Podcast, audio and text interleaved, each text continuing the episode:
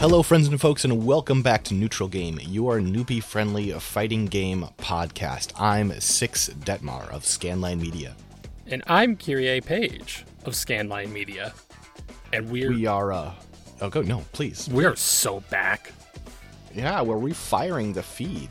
Obviously, anyone who knows your Neutral Game history, there have been a couple of episodes with Kyrie and I, but for the most part, this has been a podcast that is me and Miodrag.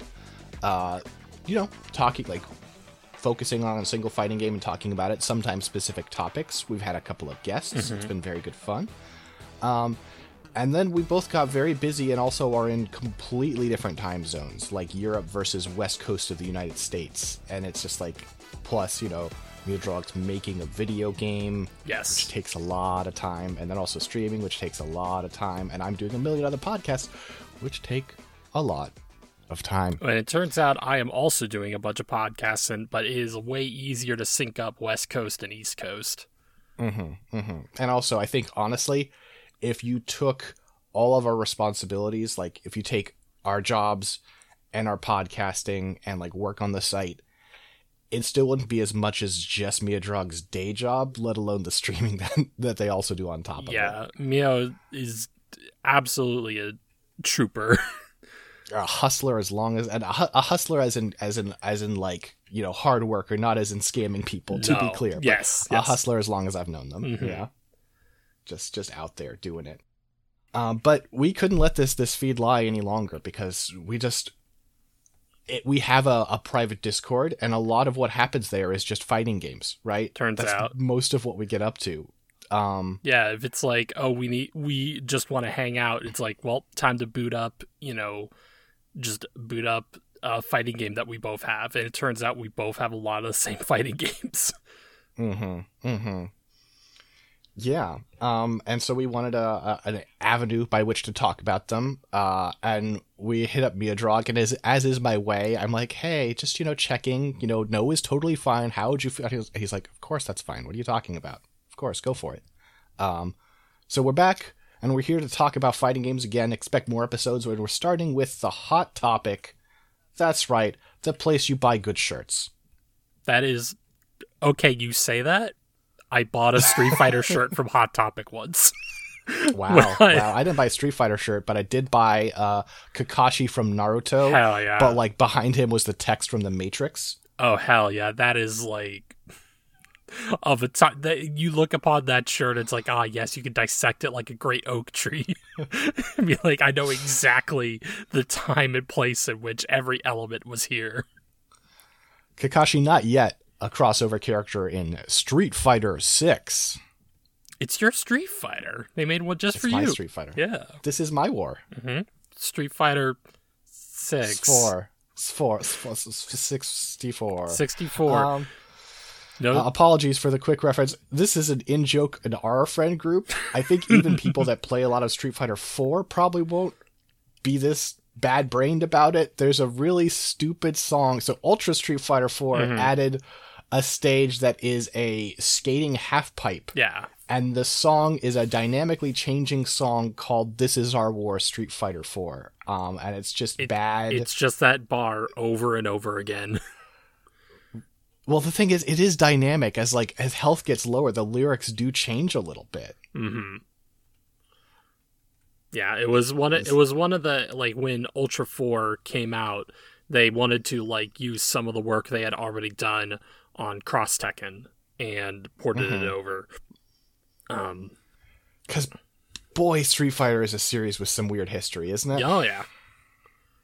For sure. So we're not going to read a Wikipedia article to you. We're going to talk about what's relevant to us, I think. Mm-hmm. And for me, that starts with Street Fighter 2. And playing Street Fighter 2 on a SNES and being like, this is dumb, I don't get it. I think I had maybe played that version as well, like, either at someone's house or something, but it was like, it would take a while for fighting games to hook me. I was not hooked by 2. Now I have an appreciation for 2, but... Can I be honest? Is this a safe space? This is always a safe space, Six Detmar. So... I got in with later games. I now am probably, if you don't know people who are like playing competitively, I'm probably one of the most fighting game enthusiast people you know, for anyone out there. Mm-hmm.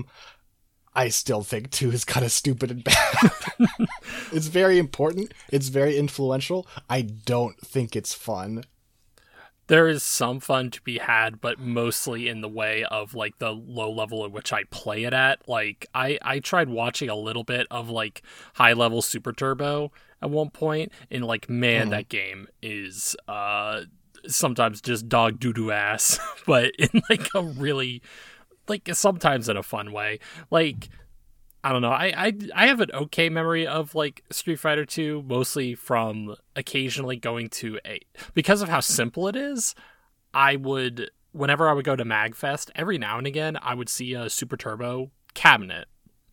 I remember getting into this, like, protracted, like, back-and-forth bout with this Balrog player, and I just switched to Dalsim at one point, and was like, oh, I'm getting way more success. I barely know how to play Dalsim. I've never played Dalsim in any other game, but it was like, oh, long stretchy limb, punch. Oh, fierce punch? Yeah. Oh. Yeah. Oh, fierce punch? Yeah. Gets a guy with no fireball? Huh. Go ahead. For both of us, 2 was a thing we touched, but it wasn't what convinced us, right? So what got you in? It was a combination of... One, I really got into Alpha 3, mostly by way of, like, a friend of mine knew I was kind of interested in fighting games, because I had played, like, I started getting interested in the genre by way of, like, Guilty Gear. And me and this friend, we had PSPs, and he was like, well, I'm not having a lot of fun with the Street Fighter Alpha 3 Max, like, game, so he just gave it to me for free. Can I call a shot? Sure. Did you try to be an Ingrid main and then had to be like, she's really cool, but this doesn't work for me? Yeah.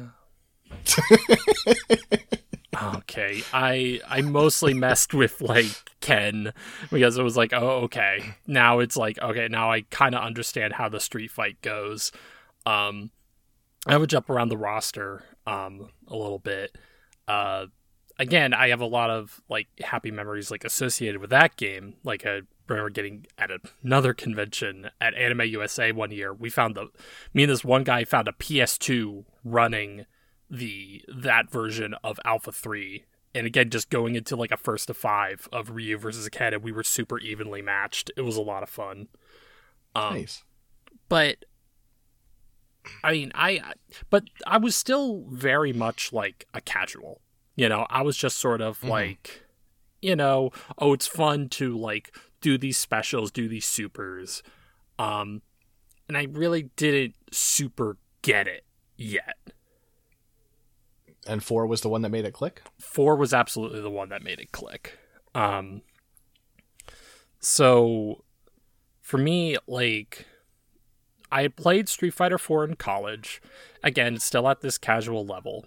But then a couple years later, I would move to Japan, and I probably was in the ideal environment to really get invested in a fighting game when there was an arcade about 15 minutes, like a 15-minute bike ride away from where I was living, that I would just go, that was open 24/7, and there was almost always people there at the Ultra 4 machine. And I tell you, like, actually going to a group of people who are playing this game regularly in Japan, like, you will just get better, or you have to, if you want to, like, stay afloat. If you want to play. If you want to fucking play. I gotta tell you, I lost about, like, so you get these, like, RFID cards at Japanese arcades that actually keep track. Oh, yeah, I was always envious. Those seemed really cool. They're really cool. I unfortunately lost mine. Like, yeah, I wish I still had it. I feel bad.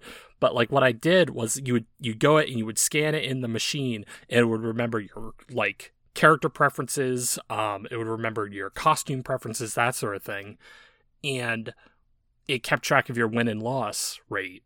And it took me 100 matches before I started posting my first win. But I gotta tell you, when I got that first win against, like, I think it was against a Makoto player, who just always could wipe the floor with me, like, getting that first match. I mean, I was the only, like, American at that, like, group, and it was, like, being able to, like, fight back. It was like, oh, shit, this feels incredible. I love fighting games now. Yeah. That sounds pretty cool. I also pretty stressful in the beginning of just, like, you know, you keep your spirits up as best you can, but 100 beatdowns is a lot of beatdowns. It is. It's also, it's 100 yen a play, so, you know, do the math. Yeah. Go ahead. For me, so bounce off of Street Fighter 2, and then I was also a college student, and Street Fighter 4 came out, and I was like, okay, this seems kind of neat, actually. But, you know, whatever. And then they announced Super Street Fighter 4, and they announced that it was going to launch at, I forget if it was $30 or $40. 40, right? I think. That sounds probably more accurate. But it was like, it was launching not at full retail, even though it was a, you know, full retail game. And I was a poor college student trying to play as many games as I could. And I was like, it's launching at $40. I'd be a fucking idiot not to buy it. Yeah. And there was a local independent game store that I was a regular of, to the point that they had demo stations, but they were demo stations they set up themselves, right? They would just like, okay, here's the disc we're going to put in today. And they would, for me, they would be like, and I'm sure some other people, they'd be like, hey, you know, if you want to try something, just let us know. I was like, yeah, let me try Street Fighter 4. And I played some and I was like, I don't think I totally get it, but this seems pretty cool. Yeah, I'll get Super Street Fighter 4 day and date. And I was having some fun with that. But this was also the era where people cared about things like trophies and achievements, right? And Street Fighter 4, or Super Street Fighter 4, had an achievement called Sea to Shining Sea. Are you familiar with this? I think I am, but you're going to have to refresh my memory. It basically, it says, reach C rank in online matches with every character. Up to C rank, you cannot lose ranked points. If you lose, you just don't gain anything. And so it is an inevitability if you play enough that you'll get there, right? And I was like, that seems cool. And so I set out to do that. I did not make it. I got very close before Arcade Edition launched and added 4 more characters, and I was like, okay, fuck this, yeah. But I did get to C rank with, like, 20 characters. I was just full-on grinding online warrior, figuring out how fighting games worked at all with 0 outside resources or other people consulting me. Yeah. I remember I did have a friend back in the time who was, like, super serious into fighting games, but I do not credit them much with my journey because he was an asshole, you know? It's like, because, like, he would, it's one thing to, like, I don't know, be better at another person, but, like, he would just be better than me and not tell me what I was doing wrong. And I was like, well, this isn't very fun. I'm just losing. Yeah.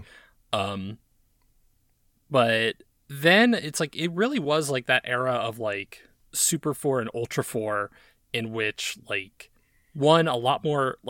tournaments started, like, streaming a lot more regularly, and, like, being able to watch tournament footage was helpful. But also just, like, the information just got better.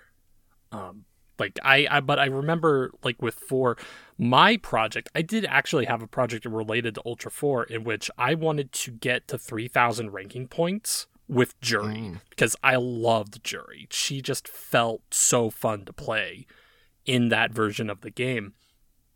And I even started, like, an old Tumblr blog. You could probably still find it.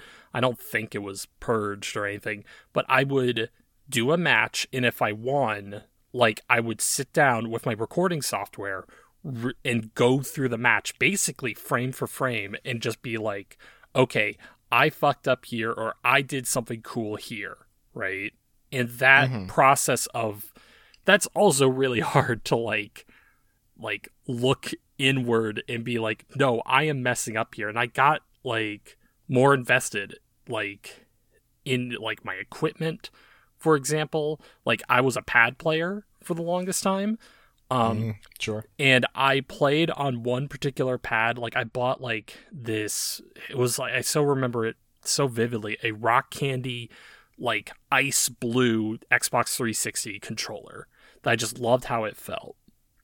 I played on that pad so much, the D-pad itself split in two at one point from holding down back a lot because I had to learn to block. Sure.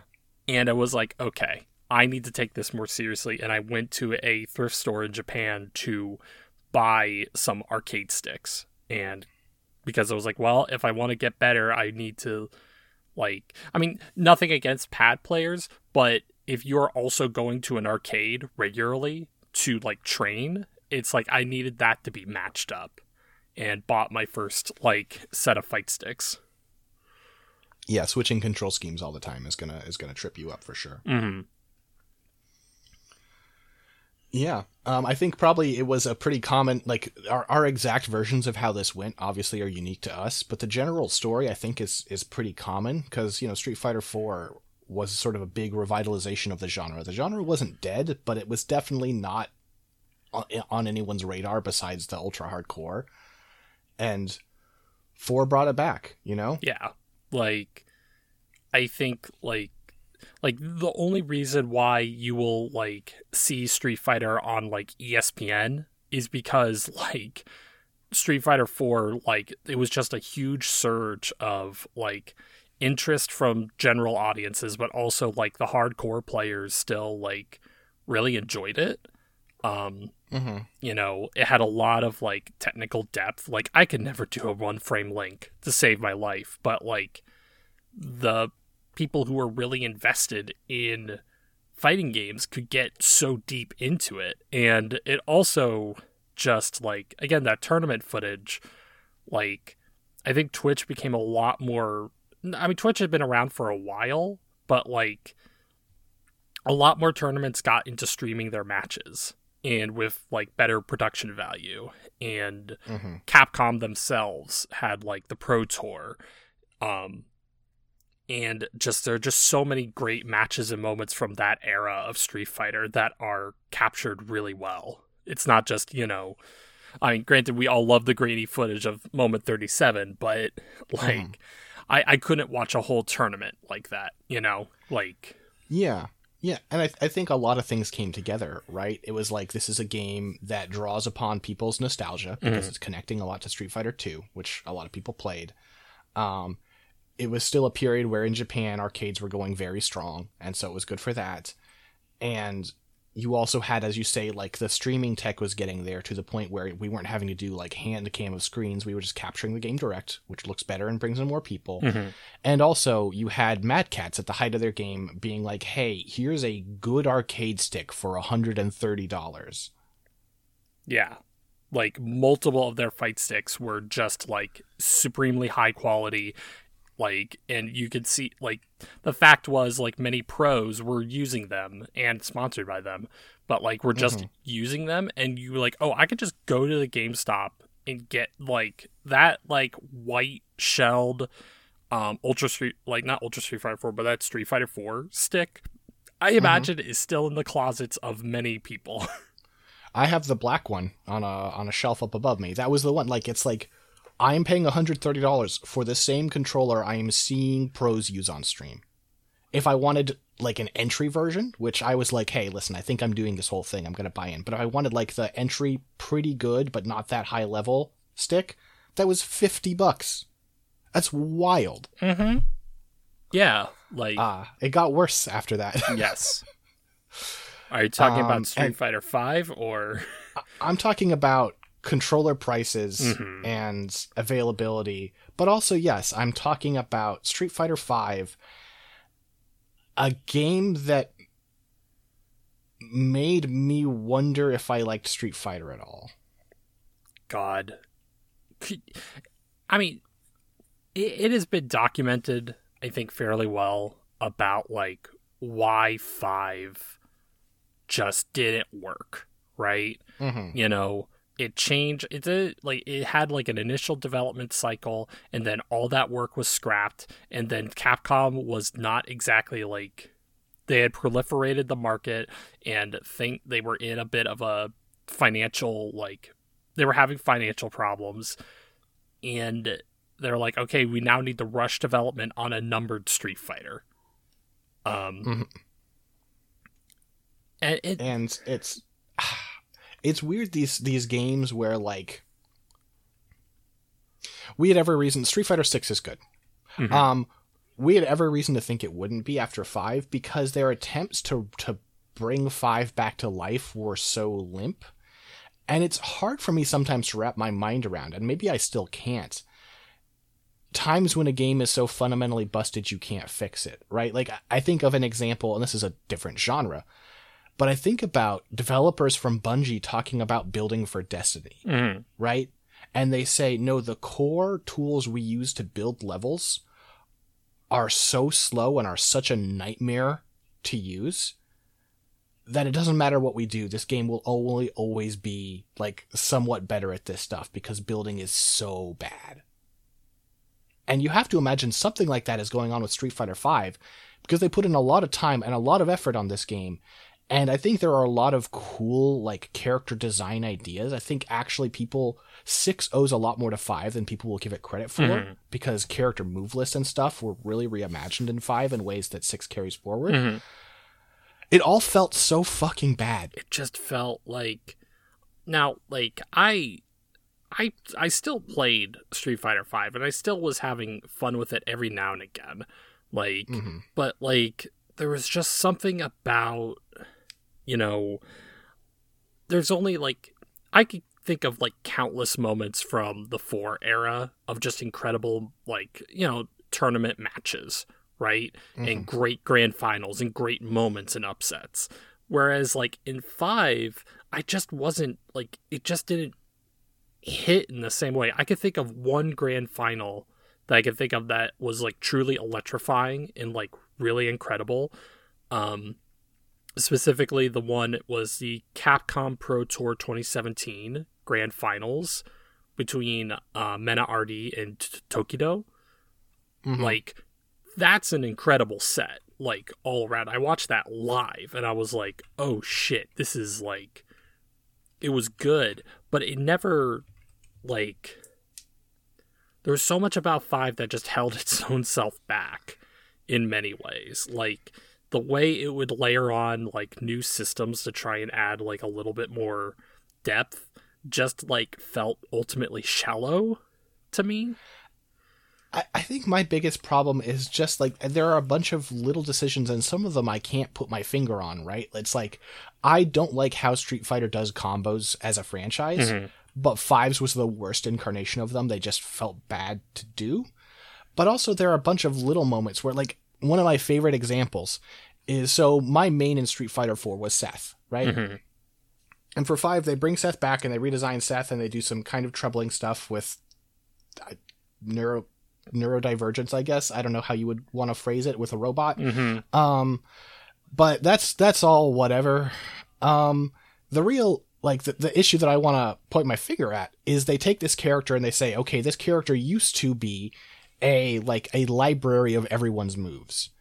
And now their system, their software has been damaged, and so now they can only use certain moves at a time. They steal them like Kirby. Only what if every time Kirby used a move, he lost it and had to get it again? It's like, what? Yeah. Why would you do that? Also, there is a reason why, like I briefly touched looking at, like... competitive, like, melee or whatever, no one uses fucking Kirby because stealing a move based on the matchup at best gives you a neutral matchup. Like, and it was like with Seth, it was like, oh, you just get the move and you get to use it once. Also, you lose it if you whiff it. Uh-huh. Yeah. It's decisions that just don't... I feel like there wasn't a lot of common sense on that dev team. Which, to be clear, they probably were crunched to death and worked really fucking hard on that thing. But, like... And yeah. It was outsourced to hell and back, right? Mm-hmm. Like, I say there wasn't a lot of common sense to that dev team. I don't know what dev team I'm talking about. I don't know who worked on Seth. I will never know. Yeah. Is it the same people who gave Alex like an avatar that made it look like he was made out of Play-Doh French fries? Or is it the team that made Urien look really sick? Urien looks so fucking cool in 5. Like my main in 5, believe it or not, was like Colleen. Like she was just sure. Like she had like really interesting tools. She looked cool. She had like really fun stuff. It was kind of it's the unfortunate thing is like in the final season of Street Fighter V, they brought back like Akira from fucking Rival Schools, and anyone who knows me knows I have Rival Schools brainworms just constantly. And I was like, I wasn't even like, oh, that's cool. She's in a game that I don't like to play. Also, the art style, there was none, or there was. It just looked like there were like 20. Yeah, it looked bad. Yeah. Except for sometimes it looked really good. It did occasionally look really good. It was just a game of vast inconsistencies and really bad netcode. Oh, and yeah. So.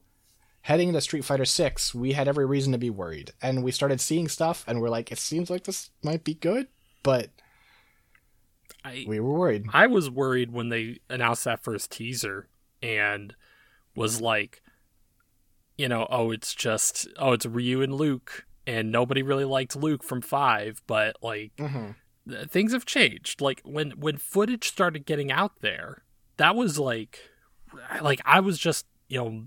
You, me, and everyone else in the FGC was basically burned by Street Fighter V. Like, you know, I still had some fun with it. I did play in locals at Street Fighter V, but at a certain point, it just wasn't fun. And especially when the pandemic happened, like, it still continues. Like, it, you know, the netcode being so bad was like, oh, I have no motivation to play this online. And it's not that fun to begin with, and it's kind of fun at locals, but not enough for me to invest actual time into. Street Fighter 6 gets announced, and I'm just worried. And I'm like, did they really take in the lessons from the just critical drumming they got from Street Fighter 5? You know? And the thing is, partially. And I think it's better that the answer is partially, right? Because I think if you were to listen to the critics, you would have made Street Fighter 4 too. You would have said, we have to not touch anything, any of the ideas we had with 5, they're radioactive. And that's not what they did. They took, like, the good and interesting ideas that 5 had and expanded on it in, like, much more interesting ways. And also, during the beta phase, like, the big worry, of course, was, like, again, dog shit netcode, right? That first beta comes out, and it's like, oh, no, it's good. Oh, it's better than good. It's really fucking good. It's pretty good netcode, yeah. Had some, we'll say, since then, had some issues, mostly with the cross-platform stuff. They have said themselves their cross-platform netcode is not behaving as planned, and they're working on it. Because crossplay is really hard. Yeah. And but same console, like, you know, same platform, no problem. And even then, cross-platform, sometimes it's just fine. But, you know. Yeah. But, like, I remember, like... when the first beta happened, and it was mostly I didn't get into any of the betas, but I did watch footage, and there was one or two. It was more the open betas that I participated in.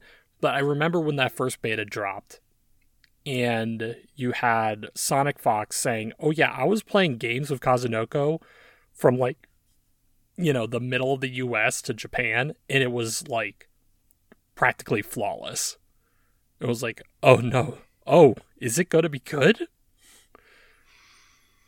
And even then, is the game going to be good? Because here's the thing. Much love and respect to Sonic Fox.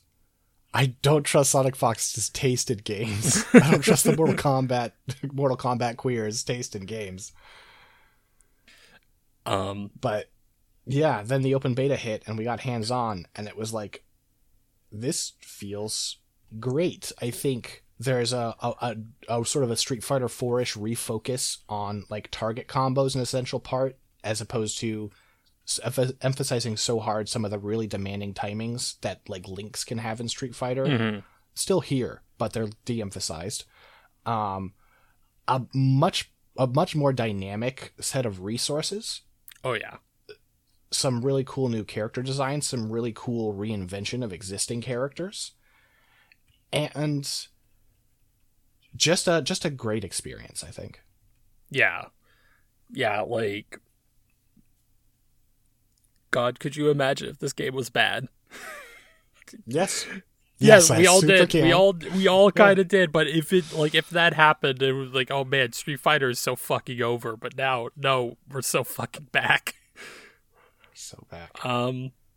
And also, like, with some of the woes of like netcode, I think a lot of, like, currently it is having occasional issues, but I think it might just be one of those things where Capcom was not necessarily expecting the response that this game has garnered.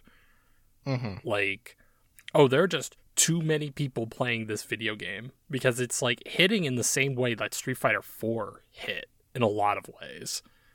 Like, yeah, it's blowing up. Systems wise, I think, like, there is a. So one of the things that Street Fighter V did a bunch of like character specific mechanics, right? Mm-hmm. You had V trigger and V skill, which were like the basic. Usually, you know, it varied a bit how it was used, but usually it was like one like character specific like utility move, and then often like a install of sorts, right? Yeah, or, you know, almost all of them were, or like one big move or something. Yeah. Like Cammy's, for example, was she would go into a install state, but as she used her specials, they became enhanced specials, and it drained the bar. Mm-hmm. Or Colleen was just like, oh, she would drop basically a bed of ice onto like the field, and that was her like V trigger. And what they've done here is by like one, I love the drive meter. Like, as a concept, because it ties, the drive meter has so many functions. It reminds me a little bit of like Exard's Tension, which is like, oh yeah, no, this bar has 7 different features, and that's like, that's good to me, because it's like this one resource has a lot of dynamic purposes. And also like pretty simple to understand, I find. Mm-hmm. But I just love the decision that everybody starts with full drive meter at the beginning of each round. It is absolutely it's a thing from like Alpha 3 that I loved, which was like, yeah, start the game with full meter, fucking go. Mm. Yeah, and it's not full super, right? Because one of the things drive can't do is supers, mm-hmm. but it allows you to have some like versatility with the pacing and the game plan. It gives you options right from the start, and like controlling drive bar, at least in the current state of the game, is like a big part of the meta in a lot of matchups. There are some matchups where it matters less. I will say, as a Marissa player, there's some matchups where I don't care if I'm burned out. You can't stop me. But like starting you out with full means like the responsibility is on you to spend it wisely, mm-hmm. but you can't say you were handed a bad hand. Yeah. But also, like, with it being separate from, like, the super meter, which the super meter has very few. Like, it just can do either a level 1, level 2, or level 3. Mm-hmm. And then there's also, like, level 3 can become a critical art, which I'd never loved that in 5 they called supers critical arts, but here it actually makes a little bit more sense, because you only have access to critical art when you are at 20%, or is it 20 or 15 actually? I think it's 20. Yeah. It's critical health. Yeah, you are at critical health. And it was like, oh, okay, this makes a lot more sense. And it is really cool that all the level 3s, the cinematic level 3s, which are all like, are just like really cool flexes for the animation team to do, have like a have a critical art version that is like slightly different in some way. That just really adds to the impact of the game. As much as I like critical arts, one of my favorite things I think is the level 2s, actually, because I think with the level 2s, they did a really smart thing because they saw over the course of Street Fighter V, they had the V-trigger, the, you know, which again, very often like an install or something. And you could see when they didn't have a fucking idea, right? They're like, and this character's V-trigger is they punch once and it does a lot of damage. And you're like, okay, you should, this character should not have a V-trigger, basically is what you're saying. And so now those installs, those style of installs are on level 2 supers for characters that have them. Marissa's level 2 super is an anti-air punch. She does not have an install. However, Guile's is his like solid puncher V-trigger. Yeah. He just gets it. Or for my main Juri in the game, her level 2 is Feng Shui Engine, like activates, which is like something they kind of took away from, it, like really de-emphasized in 5, but like in 4, like that was probably her best Ultra that I just never could get a handle on by it being, because it was like I had so practiced her Ultra 2 and it was like just so much more comfortable with the big burst damage. But here by layering it as a level 2 super, it's like, oh, I now have like the ability to choose the Feng Shui Engine when I want to. And that makes it like a much more dynamic tool. And it operates in a lot of the same ways. But like by, you're right, like the folding in of you can build up the 3 bar and then you can decide to like, oh, I'm going to do a level 2 and then a level 1 or 2 level 1s or something like that. Right. Because before 5, there are like, you can count on one hand the number of installs in the Street Fighter series. They're not a thing. And so, yeah, this way of carrying it forward, I think, was really smart. As far as uses for the drive bar, we have drive parry, which I think we all, like, I think we're far enough in the fighting game community. It's not a hot take to just be like, yeah, parry systems are usually a good idea. Yeah. Although they kind of, like, drive parry is interesting because, like, you can parry an attack, and then you can also perfect parry. But I appreciate that, like, on some level, like, perfect parry adds so much, like, what's the word I'm looking for? Like, damage reduction to it, that it feels like it is a cool thing, and you know that there's going to be a moment in a tournament in which someone's perfect parry turns the entire tide of the game around, right? But it's also not, like, you don't feel like you're missing out on something if you aren't necessarily the best at perfect parrying. Right, because the normal parry is still like a core utility for some characters in certain matchups, you know? If you are a character without a projectile against a character with a projectile, you're going to use drive parry. You don't need perfect parries, they're nice, but you need drive parry in general to have a good space in that matchup. This does, however, cancel into one of the more, I think, need some adjustment mechanics, which is the drive rush. So out of a drive parry, you can double tap forward to dash, and you'll do a quick dash forward that covers space quickly and gives you like several frames of advantage on any move. It'll make things combo that don't otherwise. It will make you plus on moves that are minus. It'll make you crazy plus on moves that are already plus. I think this mechanic is too strong. It's also like a little too, I don't know. I remember I saw a tweet a couple days ago that was like, "Oh yes, the drive rush adds so much dynamicism to the fight. You can drive rush into a low kick or drive rush into a medium punch. What possibilities exists here?" Like there is something to be said though of like doing a drive rush and then canceling with like a crouch or something to maybe force a whiff. But, like, that's, like, a very specific sort of... And it's pretty rare that would be useful just because drive rush is so advantageous that you usually... You'd almost never need that, right? It's like, you don't need to bait something. You're already plus. Right. Granted, you could still be, like, attacked out of it, but sure. It's like, it is one of those things where its main application is combo extension. Like, what, like, the meta currently is knowing when to, like, expend almost all of your drive meter in a single combo. Because what you can do during it, and I'm still quite figuring out how to do it.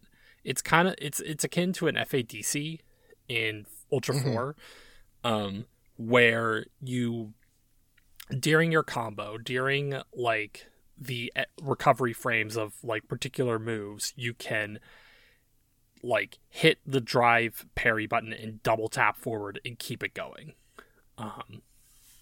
Which has been used to, like, again, there's a lot of, like, pro footage out there of just tacking on tons of damage off of a single interaction. Like, heavy scaling is applied, but yeah. I also think it looks kind of bad sometimes. Like, a lot of the combos I'm getting hit with by people who are good with using the drive rush, right? It's like, they are doing, like, tipper fierce kick into donkey kick as Ryu, and like there's a solid second and a half between those hits, but because they drive rush, just there's so much hit stun that it's going to go through, and it just looks weird and feels bad.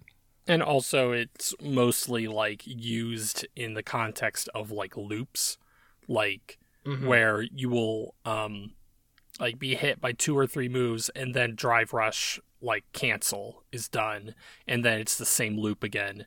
Loop to get, like, do it one more time, loop into ender, which is like, granted, that is like easier to learn at a certain point, but it does lack a little bit, like, to me, it lacks a little bit of visual flash, because there is something really cool to like I think like Guilty Gear Strive does this particularly well, where it's like, oh, just like all the, you know, different moves being used in conjunction with each other to make the extension that you just need to get that extra, you know, 4% of damage to, like, finish a round in.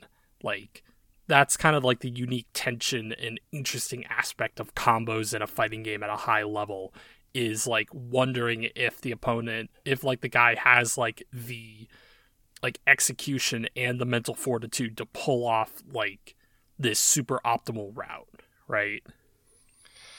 Yeah, I mean, I think I am torn on this one, because I hear what you're saying, and I think in a lot of cases I agree, but one of the very influential, like, fighting game pro scenes for me was the Marvel vs. Capcom 3 pro scene, and, like, the swaggiest combo of all time is Marlon Pie doing Doom's Jump M, like, 7 times in a row with no other move in between, and you're like, oh my god. Granted, he was also, like, Marlon Pie would, like, move Dr. Doom around the screen and hit you with, like, the jump M. Which is... He would use the combo to demonstrate every edge of the hitbox of that move, yeah? Yeah, and I like that a lot, too.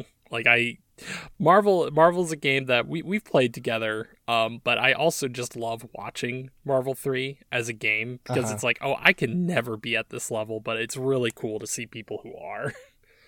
For sure, it's a sick game. I think the smartest use of the drive bar is the overdrive, right? Is EX moves don't cost your super bar and replenish very quickly just by playing the game.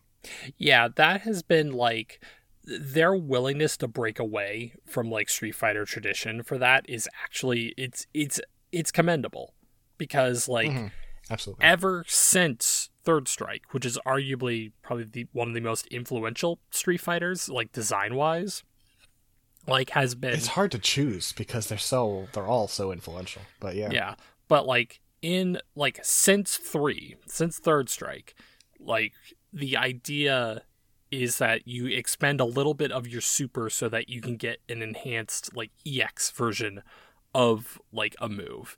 And then that led to 4, where it's like you had 4 segments of the super bar that could allow you to do 4 EX moves, but building meter in that game took a long time. But, like, here, it's like, oh, yeah, you have 6 pips of the drive gauge that you can turn into 6 EX moves. or overdrive moves, but like their EXs, you flash yellow. Their EXs. Yeah. Listen, we're going to call it an alpha counter. Fuck you. We're I don't care about your brand. It's always an alpha counter in my heart.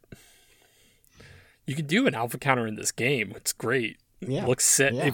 It just feels good to do as well. There's something to the kinetics of that. But anyway, by having this bar that fills up relatively quickly, and also is taken away when you're in burnout, like really makes it, like it just feels fun to mess with.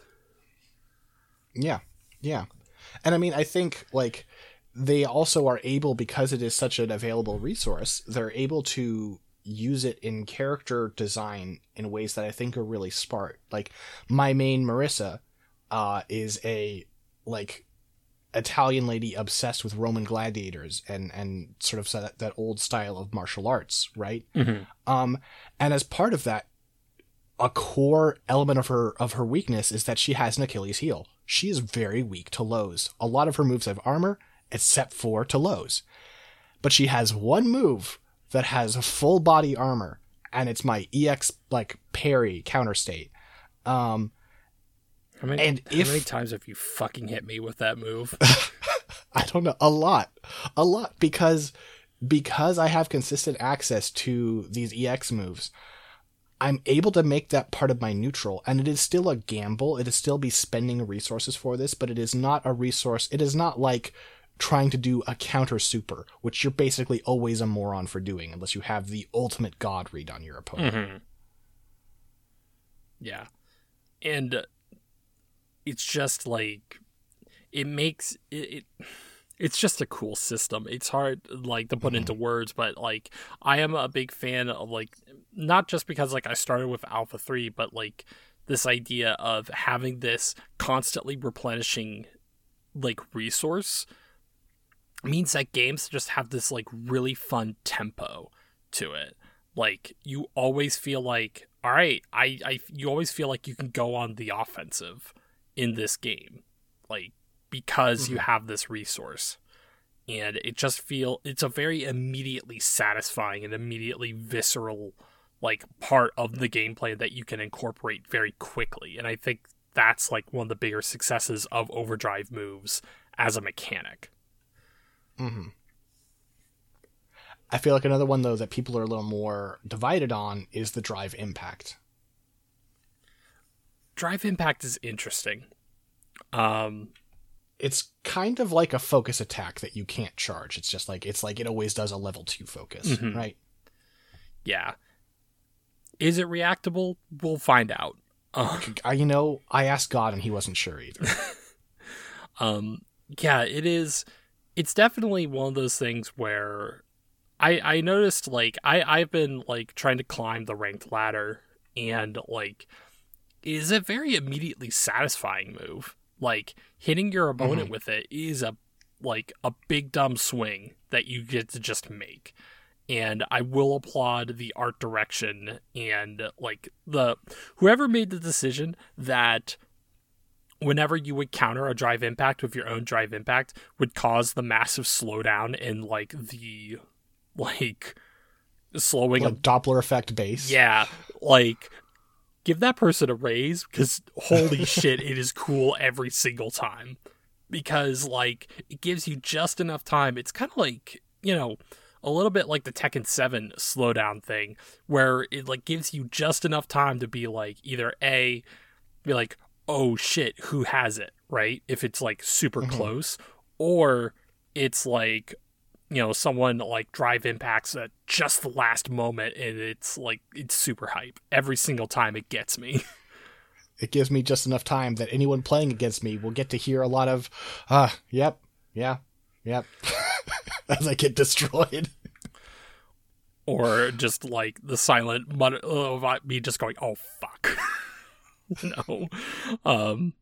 Me like, oh, I got red. Or doing the reading yourself. Like, that just feels really good. Like, when you know the drive impact is coming and then you just launch it yourself. And it's just like, you know, the cut in with the camera to change the angle of the perspective, and the massive splash of paint and ink that happens. It is all just visually really cool. It really well represents how powerful of a hit it is. I think if I have a problem with it, it's not the reactable thing, honestly, because I think that part is actually okay, right? Because I think if you are looking for it, even these old hands can react in time, right? Right. The question is it reactable when you don't expect it? And maybe it shouldn't be, right? The problem is, I think there are a lot of times where moves, you will throw out a move, sometimes you'll throw it out meaty, and they're able to punish with drive impact because... I don't know if it's your character does the full, basically the acts as though the move hit as opposed to being blocked, right? Mm-hmm. But there are moves that feel like they should recover in time that absolutely do not. Right. There are a couple of times in which I've been playing a match and the drive impact will come out, and I felt even when I have the read, right? When I intentionally go for a multi-hitting move or a slow enough move, it just feels like, oh wait, no, they hit one button and they won the interaction. Mm-hmm.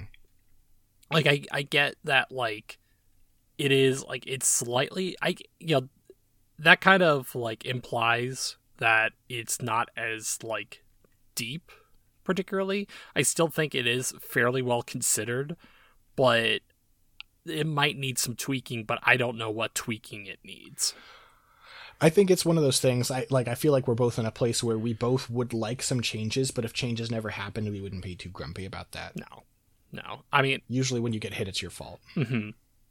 I have found some success of, I use a 8 buttons on the... an 8-button, traditional fight stick. I have found that by practicing drive impact by using the 7th button on the stick, the upper right...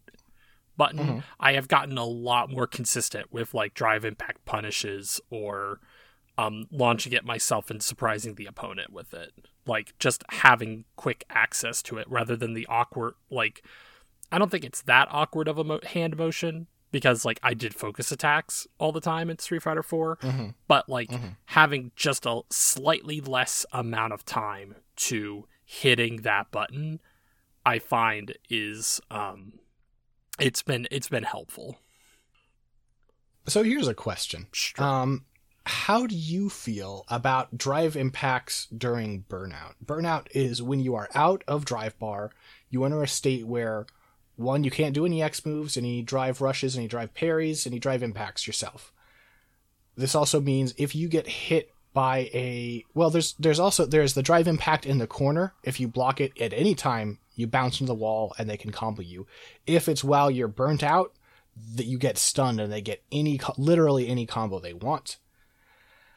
And also, with most characters, if someone drive impacts you and you're burnt out, you have no answer. Now, I have to ask you how this feels, because as a Marissa, I hit medium punch, 2, 3, 6, medium punch, and then they take about 20% for trying to drive impact me, even though I'm the one who hit the wrong button. I have, for me, I have, I'm not gonna be as glib as to say of, oh yeah, don't get hit. I do find myself, though, if I am in burnout, I feel especially as a Juri player, it's oh, I have messed up somewhere, because she has so many different ways to mitigate drive, bar loss through way of, the... Feng Shui tokens, right? And it's I feel okay, yeah, this is kind of if I'm in the corner in burnout and they have meter, it's okay, this is kind of my fault. But also, I had the good old you could throw people out of drive impact if you could read the drive True. Impact. You could just throw them out. Granted, it's True. Not as big of a reward for it, but I'm also in an intentionally I have ended up in a disadvantageous situation that I have limited answers to, but there are some answers. And you're not in that situation because you made every right decision and it just went bad. You're there because you fucked up. Right. And, you know... Yeah, that makes sense. As a balance thing, like, it should be harder to get out of a bad, you know, situation that it is, you know...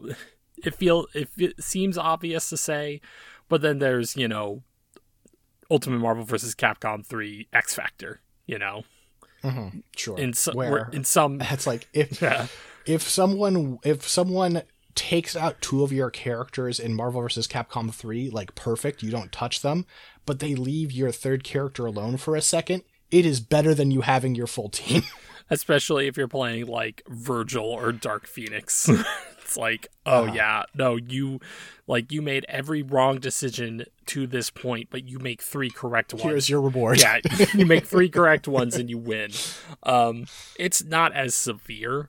I think, and also there's some other aspects to, like when you get into that stun state, when you're in burnout and you get launched into a wall, you get stunned.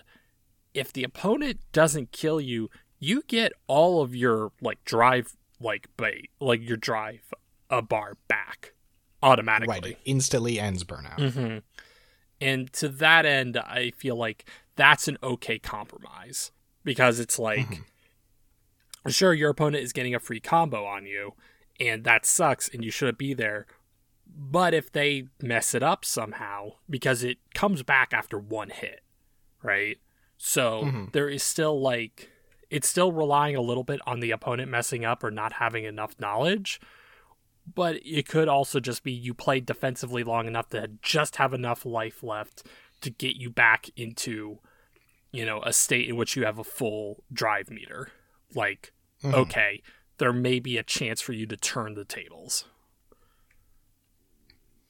The other thing that I think is interesting, and I personally really like, over the last, I don't know, like decade, I feel like there has been a renaissance in how we handle chip, right? Mm-hmm.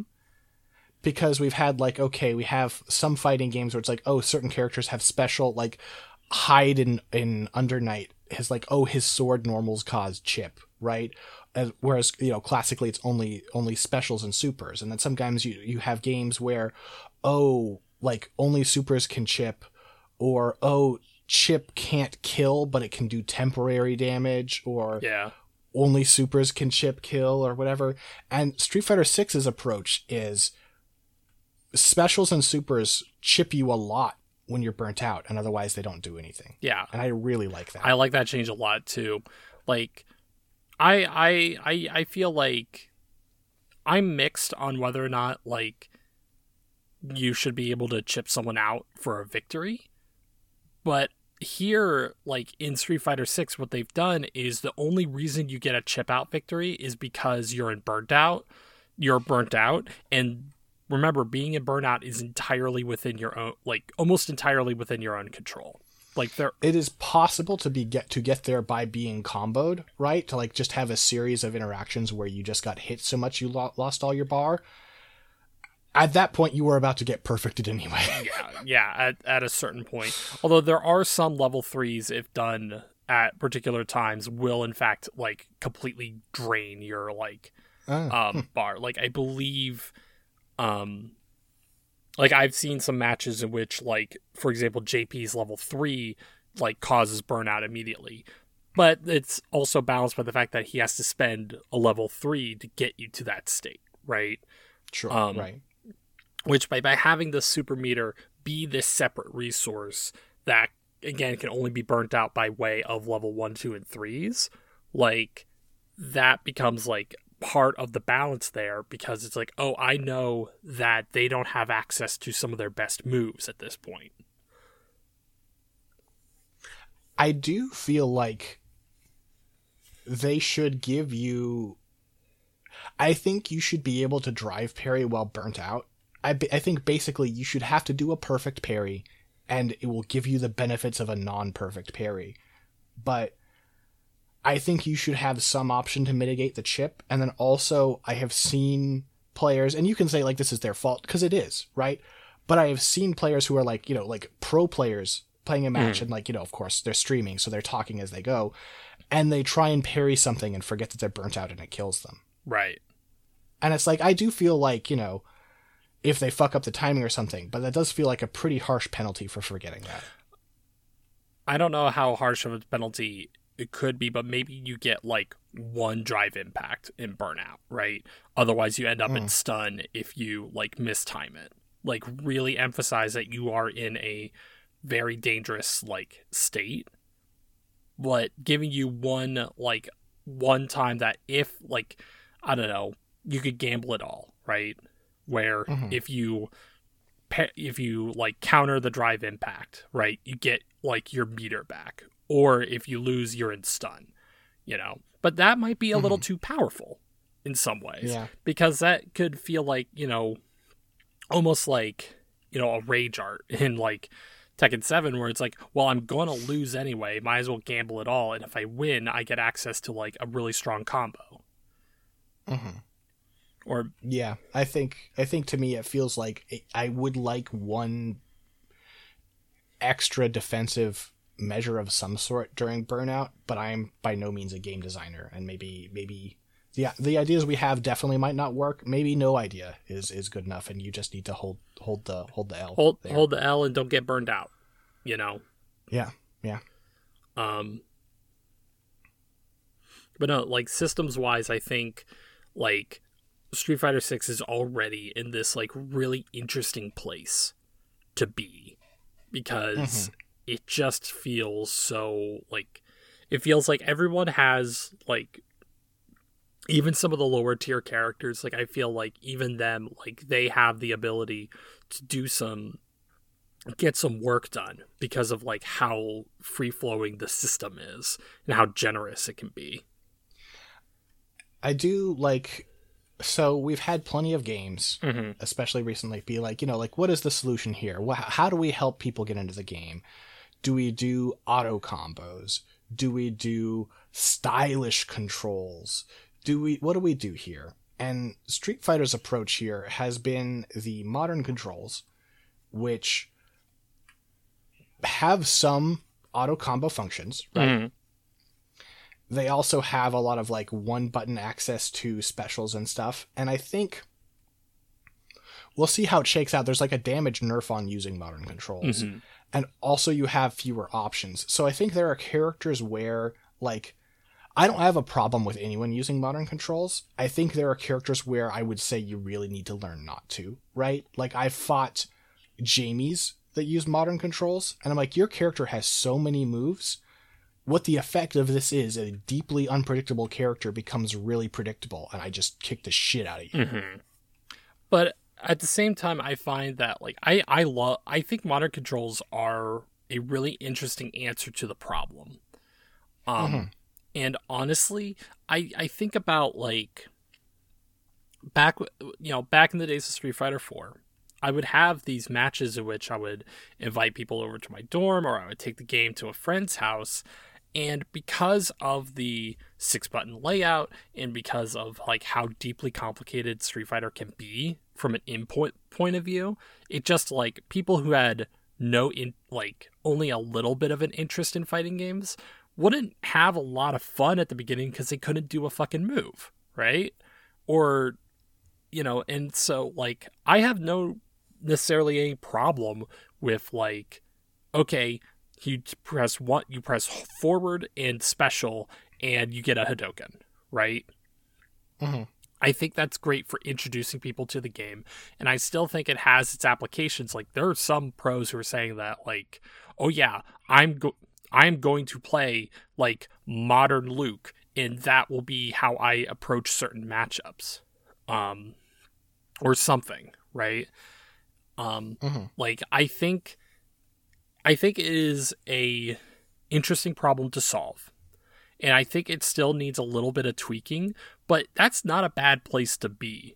Like, I don't think, like, some people think of modern controls as like sort of like, oh, you just give, you know, different characters win buttons. It's like, not really. I mean, although modern Zangief is a bit of a terror. That is, that's true. Yeah, instant SPDs is kind of nutso. But also I've been able to beat like a fair share of modern geefs by like you know, trying to learn the game. And it's like, okay, they are limited in their tool set. I know they don't have this particular tool at their disposal, or they do not, like, cannot consistently, like, they can only do certain versions of certain moves. I can work around this. Yeah. Yeah, I think I definitely agree with that. With Keef particularly, though, I think there's an interesting problem, maybe, I don't know. Looking at, like, tier lists, there's not a lot of, there's a fair bit of disagreement, which is healthy early on, right? That people can't quite agree. But I think you have seen a lot of people saying that Manon is probably top tier, and that Geef is better than he's, whether people put him top tier or like A or B, he's better than he's been in a long time in these games. And I think this is, in large part, I think the modern controls makes a big difference. I also think if you look at the mechanics of drive impact, drive parry, and drive rush, none of them matter to a command grab character, to a grappler. Yeah, just the ability to bypass, like, a character who just ignores all of that, right? Like, a lot of characters' offense, it's like, okay, you can parry it, you can drive impact it, and those just don't work against a grappler. I think it's, like, it's an interesting design problem where, like, grapplers in the early stages of certain games can be perceived as, like, really, really strong because, one, they tend to have, like, a very simple game plan. Get close, do my throw, right? That's, like, a pretty simple to understand game plan that most people can grok because it's like, oh, I'm the big-bodied person who can slam people into the ground. Okay, I know what I need to do. And also just their damage output, and like you said, like the way they can mitigate like some of the tools that all the characters have by way of their design, that can be frustrating. But also over time, grapplers like don't quite like get necessarily the same results as the game goes on. With like there are exceptions, right? But like I think they both benefit and suffer from, like, a really laser-focused game design plan. And so I feel like, I don't know, I see, like, a big, like, when fighting a grappler, I just think, okay, I need to just get better, right? Sure. Yeah, no, that's fair. I definitely think, like, there are times when stuff happens against a grappler where I feel like that should have been, you know, that strong. But that is definitely the exception rather than the rule. Usually it's like, why did I think that would work, right? It is just punishing you. It's like, oh, you fought a Luke and you did something stupid and he did 15%. You fought a Geef and did something stupid and he did 30%. Get better. Still be stupid. Yeah. Like, that's at a certain point, you just got to hold that L and just be like, okay, get into the lab and just like figure out the answer, or go online and see what people's answers are to the problem. Yeah. Speaking of characters. Yeah. Do we want to kind of just go through some of the like standout characters? Sure. I think they're like, you know, some of the new designs I think are interesting to talk about, and also some of the things they've done with old designs. I think we've mostly said what I want to say about Zangief, right? Where I think the modern controls do interesting things for him. And I think, okay, one thing that I do want to note is the hitboxes for grabs and throws in this game are funny in one very particular way. I think Geef still has a bit of a vacuum on that light SPD, right? But the real funny thing is the vertical element. Any air throw, grab, or command, like horizontal, the hitbox varies and is usually okay. Vertical, it's unbelievable. If you do a Borscht Dynamite at like the top of the screen and an opponent is in their first like 3 jump frames, you get them. Oh yeah, it's just wild. I have been like held into the loving embrace of Zangief as I get slammed into the ground because I had the audacity to like buffer a jump to punish this whiff throw. Right? Nope. turns out it wasn't whiffed. You fucked up. Yep. And this is like normal throws too. I was playing some Cammy, and I was just like, okay, I just jump and hit throw, and if they jump at all, they're fucked. Mm-hmm. It's just like, it's kind of wild. I don't know if it's like a problem. It is weird though. It is pretty funny when it happens. So like, yeah.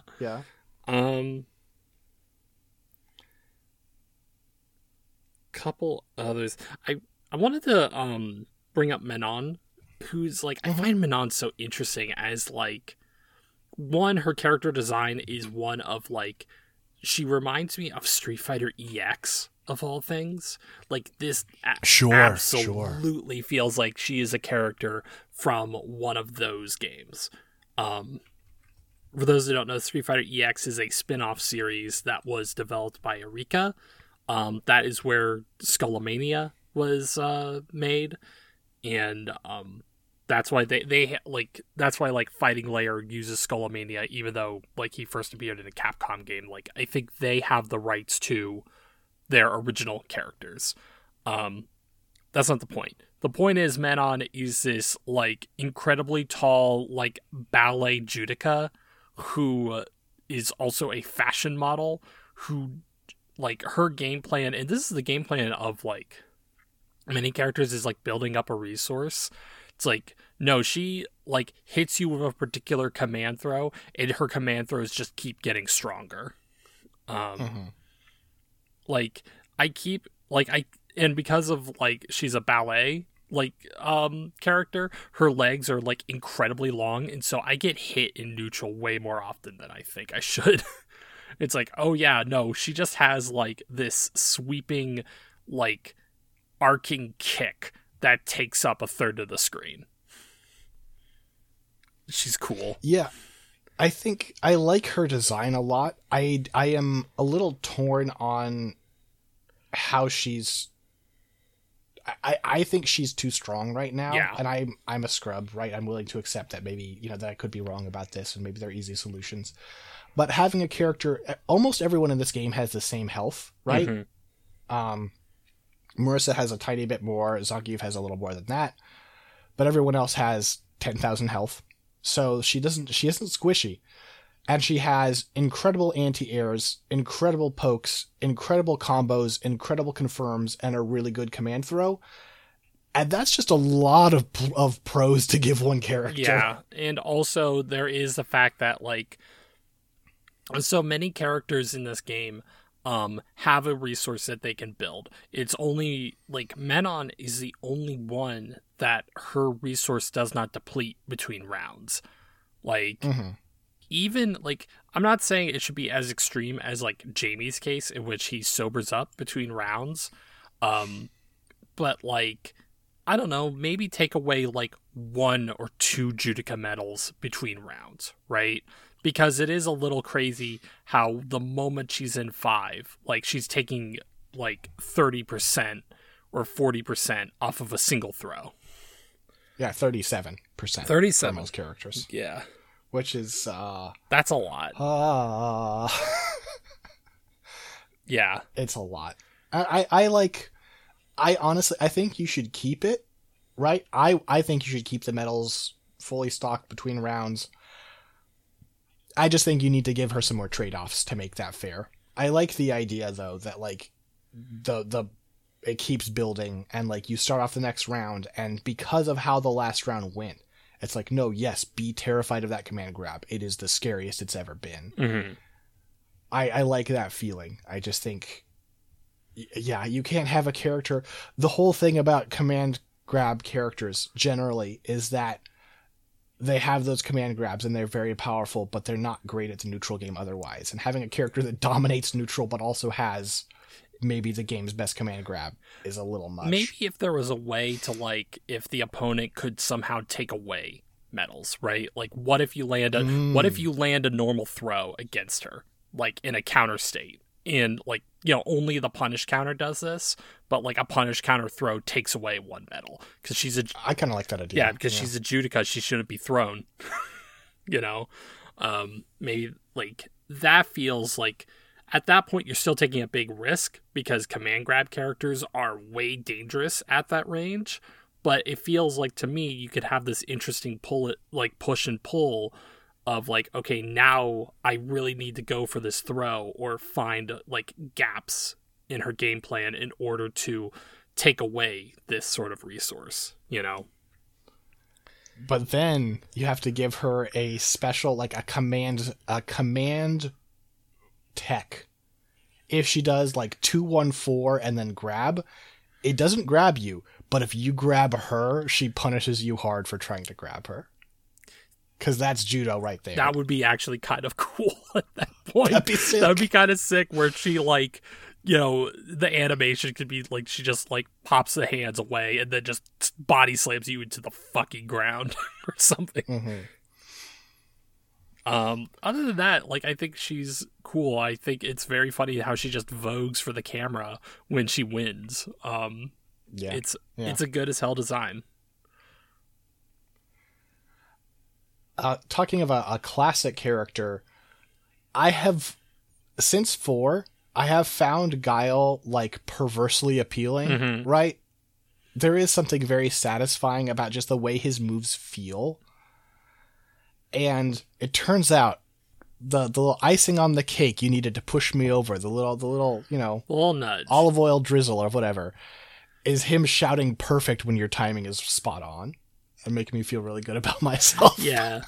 I think it is pretty cool that, like, if you release the Sonic Boom at just the right, like, timing window, you get an enhanced Sonic Boom. Like, that's cool. Mm-hmm. Like, because, like, the big problem for charge characters for me has always been, like, I do the classic problem where if you see me, like, do a jumping punch... as Guile, you know I fucked up, like, or a jumping kick as Guile, you know, I fucked up my Flash Kick. And I really like the design idea of, like, maybe making the windows for your charge moves to be a little wider, but add in an extra, like, specific window for the people who are really good at it. Mm-hmm. Like, that feels right because it's, like, it's way easier to get a charge move to happen in this game, I felt, but, like, by making, you know, Guile shout perfect and confirm, no, you did this right, like, that's good feeling too. He does it with a Flash Kick too. It's somersault and then Flash Kick for a perfect. Right. Which is the better name. Yeah. Yeah. Though I still have affection because of CVS 2 and the Japanese voice. Somersault! CVS 2 is just like, man, Capcom, if you really want to, like, get people going again, fucking re-release that with modern netcode. And maybe a bit of a balance. Maybe just a little one. Just a touch. Just a scotch. Mm-hmm. DJ has seemed really strong. I mean, first of all, they took DJ, a character who has always been a not very fun, uncomfortable black stereotype, and made him both fun as hell and sick as hell. Mm-hmm. Yeah, like, giving him a fake wind slasher that he can do on top of regular and, like, better versions of, like, the air slasher, like, is really interesting. It gives him a lot of dynamicism. Like, do you know what the most notable thing of, like, Ultra 4 fucking DJ was? The Ultra 2, where he did the maracas? I was thinking more along the lines of, like, oh yeah, if you built up all his meter, he could do a ton of chip damage.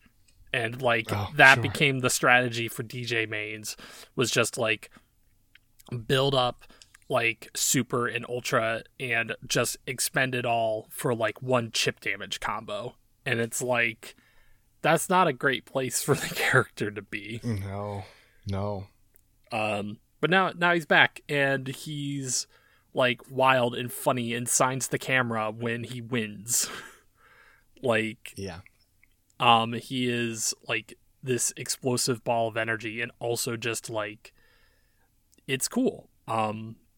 Fighting him can be, like, I find fighting him interesting because he's still a charge character in this instance, right? Mostly, they have changed a few of his moves to quarter circles, but yeah, like, I mean, his projectile and stuff. it's like, yeah, you still have like the classic like counter to a charge character is like somehow finding a way to break their charge. And he's like, I don't know, he's like, it's fun. It's like, it's a fun redesign for the character, not just aesthetically, but also mechanically. Yeah. Yeah, no, they've done a fantastic job. For a while, I thought he was too strong. Air Slasher is not as safe as you think. Mm-hmm. Yeah. That's a punishable move. I found my answer was like a lot of like, if I space my jumping heavy kick well enough, like I can punish a lot of like air slashers. Absolutely. Yeah.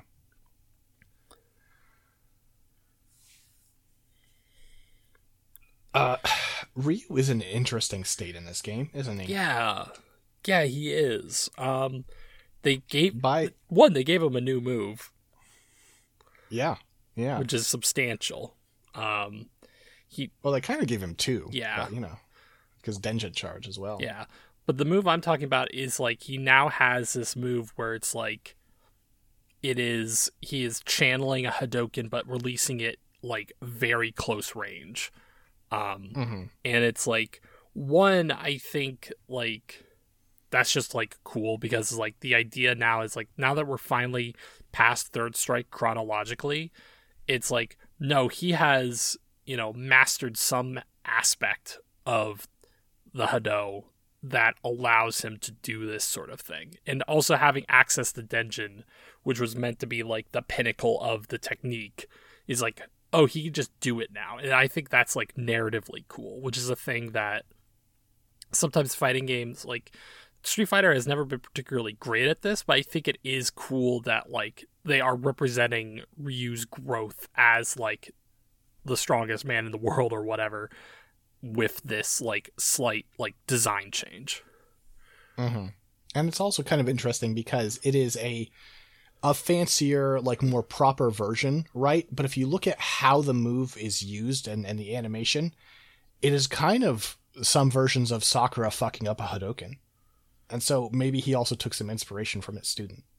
Yeah. Like any good teacher should. Mm-hmm. Yeah. It's like they like making that change, I think, like by him not necessarily being the protagonist character either, they can do some interesting things with him mechanically. Mm-hmm. Even though he's still a good old Ryu. Like I see like a modern Ryu online and I would just be like, Ryu's like the easiest character to learn. Although dragon punches can be hard for some people, I admit. Yeah, I mean, no hate. I think some of the best matches I've had online, like just the most like fun and like spirited, where I walked away being like, you're all right, kid, have been against modern Lukes. Because we don't need to go too crazy deep on Luke here, but Luke was a despised character in 5 because they added him and he was just ridiculously overpowered. And he was here being this cocky asshole about like, you know, basically kind of like move over old man, I'm the future kind of vibes. Uh-huh. And here he's just like a lovable broy himbo. He's such a fucking dweeb, and that's the secret to that's the secret sauce. Like, it's one thing to like. One, I think his English voice actor has done a lot to like endear people to the character by the way he's interacted with like the community, but also just by how Luke is in the game. He is like, he was a guy who was so bad at being a PMC, he got sent to Metro City to be a coach, and he just takes it in stride. Like, it's, you know, he's just a big dweeb, and that makes him instantly more appealing. And he's kind of fun to play, too, because they didn't make him as ridiculously strong as he was in 5. Also, he looked terrible in 5. His aesthetic was awful. Dog shit. Like, he does still have watermelon smuggler arms. He's still gotten the RE5 Chris Redfield going on a bit. A little, but not, the hair is much better. The hair is much better. Another thing that I think is crucial, though, is I think Luke is a better Shoto than Ryu. And I don't mean in terms of strength. I mean, Shoto is a term that kind of has very quickly lost all meaning. Mm-hmm. the way I'm trying to use it here is as a character who is sort of like a bread and butter, straightforward character with tools for any situation, but not the best at any situation. And the thing is, like, I think Tatsumaki was always a move that was kind of confusing how you're supposed to use it. Mm-hmm. And I think Hadouken, Ryu's Hadouken, was too good. And not as in it was overpowered, but it encouraged you to focus on being a zoner. Right. And Luke's Sandblast is like Kikoken. It can't go full screen. Even its most powerful version can't go full screen, I believe. Like, I think he has to, like, you have to spend level 1 to have, like, a projectile that can hit full screen. Which, again, back to that, like, narrative thing, you have this idea of Luke still learning how to be a good fighter, and he has to channel all this power just to, like, be able to hit someone at full screen. That's interesting. And so then you get the effect where he is a character who does what Shoto's, like, should kind of do. And, you know, again, I'm not using this to dunk on Ryu. I love Ryu. Mm-hmm. I think, however, as far as, like, showing a new player how to play, the thing a Shoto can do is say, listen, you are pretty good at a lot of things. Find out what your opponent is good at and don't challenge them on that. And find out what they're bad at and challenge them there. Mm-hmm. If Luke is up against a zoner, he's not as good of a zoner and he needs to play rushdown. If he's up against a rushdown, he's a better zoner and he'll zone them. Exactly. And then also that level 1 super you mentioned is so fast and the damage is not crazy, but it teaches players to be like, listen, if you saw them hitting a button, you can hurt them. And it just teaches you to have that mindset, I think, in a way that's really effective because of how fast it is and the range. Oh, yeah. And also, like, giving him a utility move, like the MMA run, like, is, like, he just kind of goes into a crouching run that has, like, 2 options. Like, that is shallow enough that I think most people can pick up on, like, oh, why is this move not doing anything? Oh, I need to hit a button to, like, make it do a secondary effect, like, to teach you that some moves are setups for other moves, but also it's, like, one's an overhead and one's a low. Or it could be just canceled and then you could do, like, a standing medium punch, right? Like, that is a really effective way to teach, like, the idea that moves can branch from each other. Yeah, I just think it's a really terrific design. He's the Ryu of this game, hilariously. And I think he's kind of the best Ryu of a game that's been introduced in a very long time, as far as the lessons he teaches you by playing. Absolutely. But speaking of the other Ryu of this game... Oh, no, not Ryu. We already did that one. I mean Ken, who is almost zero Ryu at this point. Oh, my God. Ken is just... One... He is going to other countries to introduce crypto to destabilize him. Fuck is that about? True. Fuck is that about, bro? Like, I liked him better when we all thought he was just a forest. But he is just absolutely it's like they took that meme back in, like, 2009 of flowchart Kens and just like, no, what if we made him real though? Well, it's like, and what if we made the flowchart kind of impossibly complicated, right? Like, you can still just be like Hadouken Shoryuken, right? Those are still there, but, like, he has 3 Hadoukens, or no, sorry, he has 3 Shoryukens plus running Shoryuken plus his EX Shoryuken, which is Shoryu Reppa. He has 3 kick specials. 236, 214, and 623 all are different kick specials. That's ridiculous. Yeah. And then also he has, like, a kick special that leads into a target combo that's both a low to high to low. Like... Yeah, he has, a kick Rekka now. Like... It's and also he has the run special with follow-ups. I already mentioned, Shoryuken, but you have, Tatsumaki and Dragon Lash... And I played Ken, and I was like, wait a minute. I'm playing Ken in a Street Fighter, and I have to look at a move list? What is happening? What is fucking happening? Yeah, because it's like Dragon, like the Dragon Slash is like its quarter circle kick. He's never had a quarter circle kick, or not quarter circle kick. Like Dragon Punch kick. Like fuck. Yeah. And on all, yeah, he's got the DP kick and the quarter circle kick, and he's got the follow-ups. And if you want the flames, you either got to do EX or you got to do the run Shoryu. It's like they have made him a really sophisticated rushdown character in a way that is so fascinating. He is also very silly to play when, I mean, granted, it was just that one time we were too tired and was just like, fuck it, let's just play Ken Mirrors. And it was like, it was interesting to see the meta develop as to like, okay, we both know we're going to walk towards each other and EX Shoryu. The question is like, at first we were like, oh, okay, whoever EX Shoryu's second loses, mm-hmm. right? But then we're like, oh, wait, but if the timing is such and the spacing was such, actually the first one has better because of like the little like second step into, it's like, I don't know. It's, you can be smart about how stupid you are. And that's great. That's beautiful. It's beautiful. Yeah. Yeah. Ken is in an interesting spot. What a wild character. Yeah. Yeah. I think the last character to talk about before we talk about our mains more specifically is Jamie, another newcomer here. Yeah. Yeah, Jamie is interesting. I played him for a little bit.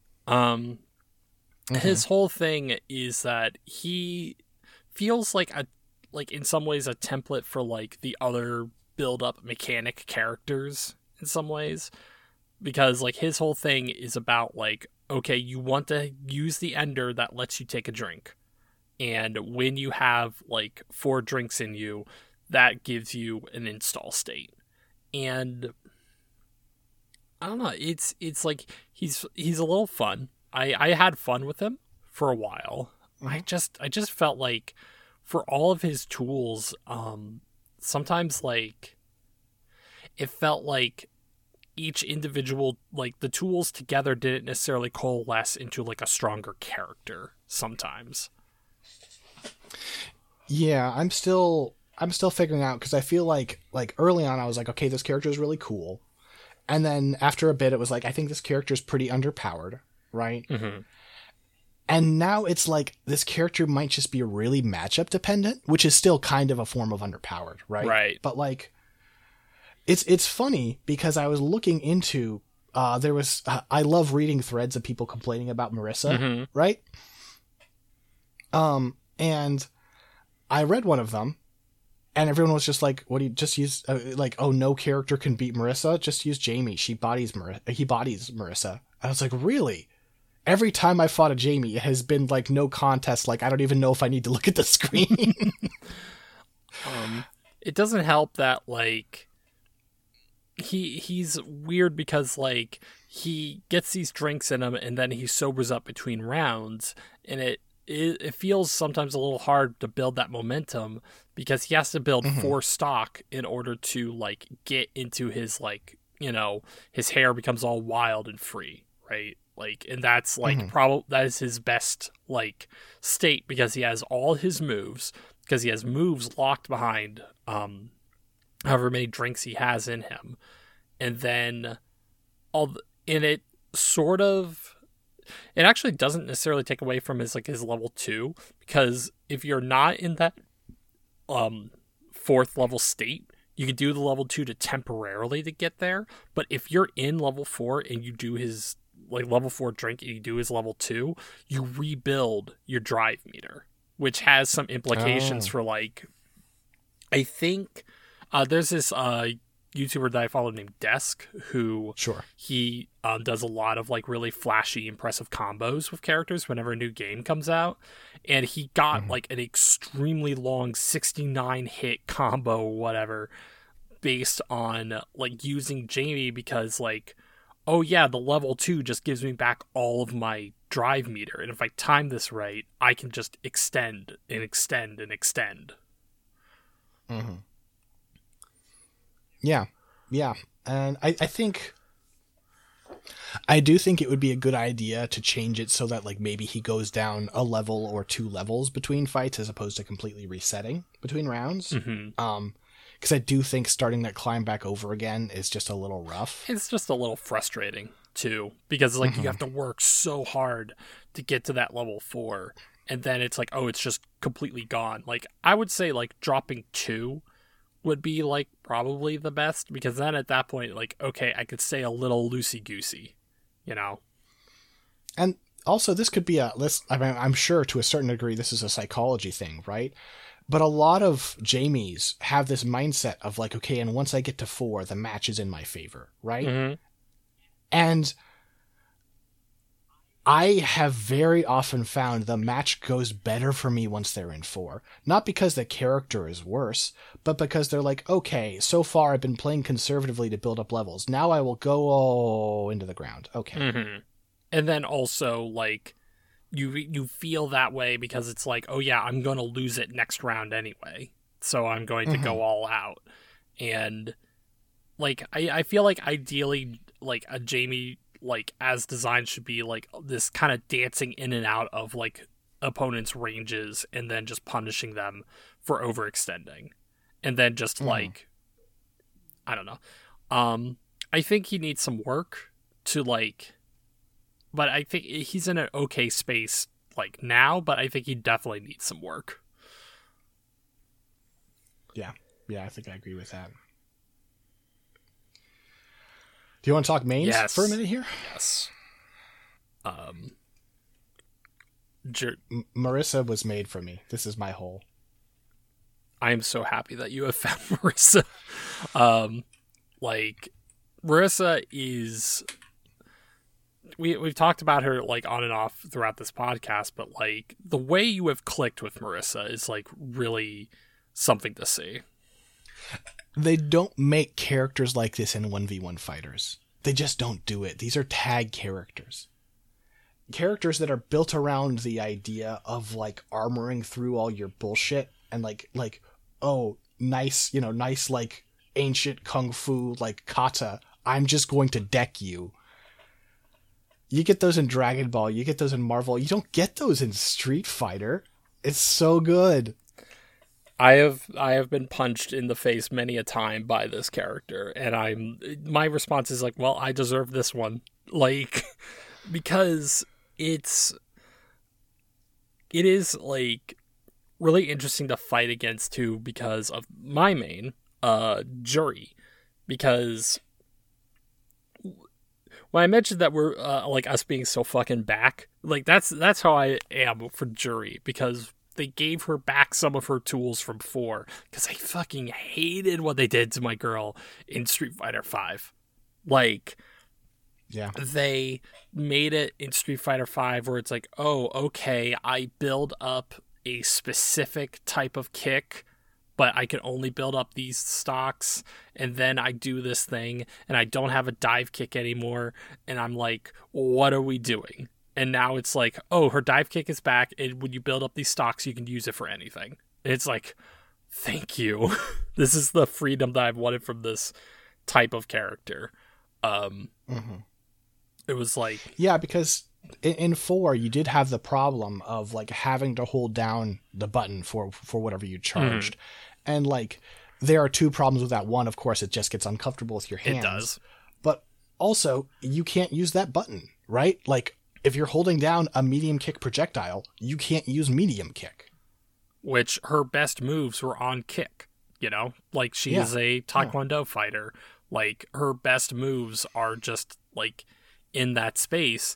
And as much as I learned to adapt and use, like, the charging of the fireballs, like, it was just such a, like, it was so badly implemented in 5, but in 4 or not, yeah, but in 6 it's like, oh, I can build up 3 stocks and I can either use it for an overhead, or I can use it for a low projectile, or like, or I can use it for this, like, forward advancing slashing kick that is, like, really helpful. I kind of wish she had her anti-air fireball back, but that's like small potatoes. Like, I'll live. Like, I'll just, you know, I have like the anti-air pinwheel kick, and that's a lot of fun. Mm-hmm.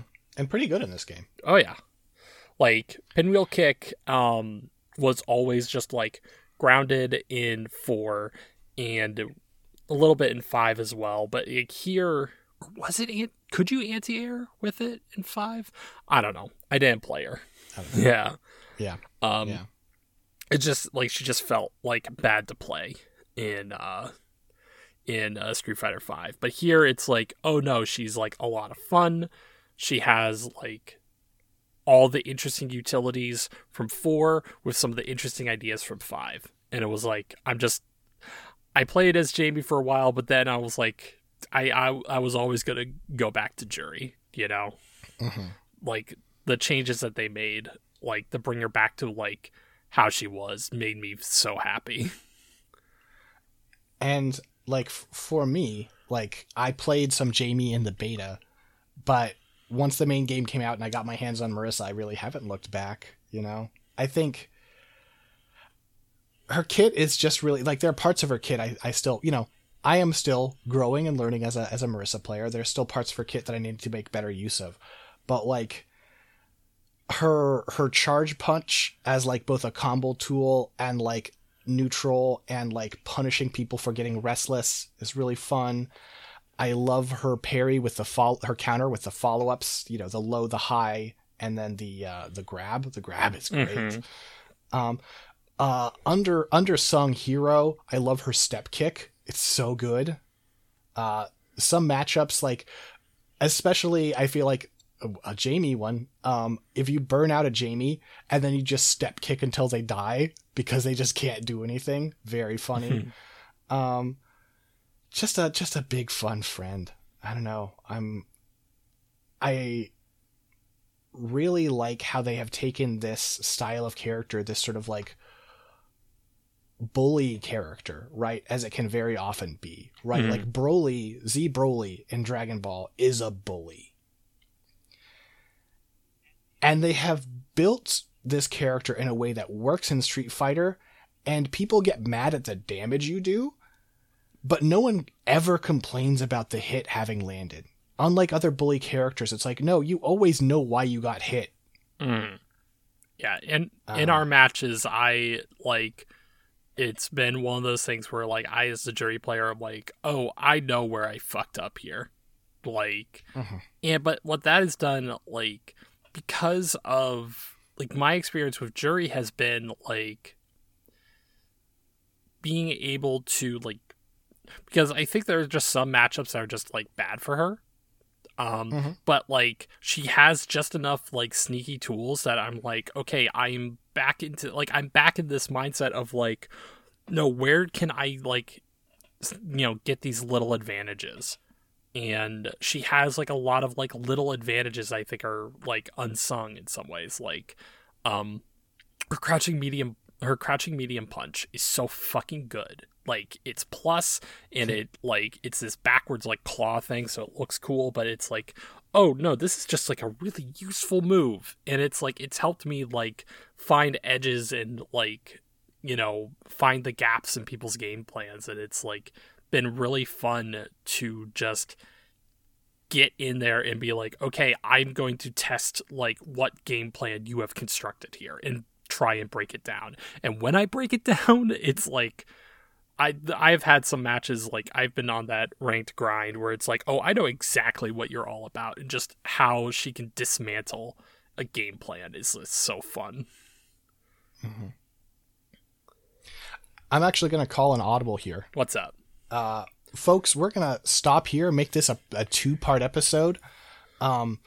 You could probably hear by now, so I don't need to, like, you know, peek behind the curtain. I can be honest about this. I'm still sick. My throat is messed up and I am losing my voice. So we're going to stop here. Mm-hmm. We will do a second part cuz there's too much more I want to talk about. There's so much to this game, and like there are so many other characters we haven't touched in so many modes, and let's reconvene. Yeah. Do you want to go ahead and kick it to plugs then, Kyria? You want to take it away? Sure thing. you can find me on co-host at Kyrie Page. That is where I'm going to try and post a lot more often. And also, I have to use it a little bit more frequently, but there is a Scanline Media Tumblr that you can follow that I need to figure out things that I could do with. And that's scanlinemedia.tumblr.com. Sounds good. You can find me on co-host at SixDetmar, SixDetmar. You can also find me at that address on Twitter. I am keeping my Twitter account around. I am checking it and answering DMs and promoting things sometimes. But if you want to actually see things from me, it's co-host. It's co-host these days. Yeah, it's a good idea to get out of Twitter. Yeah. And if you want to support us getting out of Twitter. Yeah. Patreon.com /Scanline Media. We would love your help. Until next time, folks,